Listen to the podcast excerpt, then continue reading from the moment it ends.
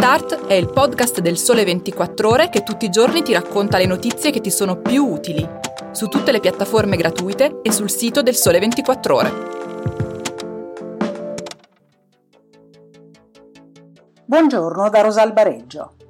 La contrapposizione tra il bene e il male ha riempito pagine di romanzi, libri di storia, testi filosofici, teatri, ma ha anche alimentato confronti fra fratelli, e ricordiamo prima di tutto Caino e Abele. In questa contrapposizione si riflette forse, ahimè, il trasporto in Italia, dove il ruolo del fratello virtuoso è rappresentato da Ferrovie dello Stato, mentre quello problematico da Alitalia, oggi ITA. E sì, perché come ben racconta Marco Morino sul sole24ore.com, il Freccia Rossa 1000 ha lanciato la sfida all'Europa il treno di punta della flotta di Trenitalia infatti è pronto a varcare i confini nazionali per competere in Francia, Spagna, Grecia e Gran Bretagna. La concorrenza italiana, quella tra Trenitalia e Italo, evidentemente ha funzionato spingendo il modello dell'alta velocità ferroviaria che oggi allarga gli obiettivi del gruppo Ferrovie dello Stato. Godiamoci insomma questo vantaggio perché come spiega Luigi Ferraris, amministratore delegato di Ferrovie dello Stato italiane, nell'alta velocità l'Italia è tra i primi cinque paesi con Giappone, Francia, Germania e Spagna. Questi gli obiettivi internazionali. In Spagna dal 2022 verranno garantiti fino a 74 collegamenti giornalieri, di cui 32 sulla rotta Madrid-Barcellona. In Francia, entro la fine dell'anno, sarà avviata l'offerta dei servizi ad alta velocità sulla tratta Milano, Torino, Lione e Parigi, con 5 frecce rossa 1000. In Gran Bretagna verrà rafforzata la presenza di FS grazie alla concessione per gestire la tratta Londra-Glasgow, a cui si aggiungeranno i servizi sulla linea ad alta velocità Londra, Birmingham e Manchester. In Grecia saranno attivati nuovi servizi ad alta velocità tra Atene e Salonicco.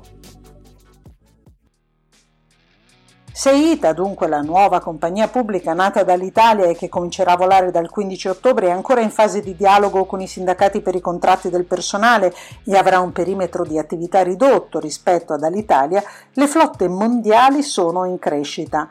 Come risulta infatti dalle stime di Boeing, raccontate da Gianni Dragoni sul sole24ore.com, serviranno 612.000 piloti in più in 20 anni, 626.000 tecnici per la manutenzione e 886.000 assistenti di volo, in totale insomma 2,12 milioni di nuovo personale qualificato fino al 2040, questo per far volare gli aerei e per la manutenzione di tutta la flotta mondiale. Come riportato dal Commercial Market Outlook, la domanda di nuovi aerei da trasporto passeggeri e merci al 2040 sarà di 43.610 unità. L'area che richiederà un maggior numero di personale per l'aviazione è il Nord America, seguono Cina, il resto dell'Asia orientale e Pacifico, inclusa l'Australia e l'Europa.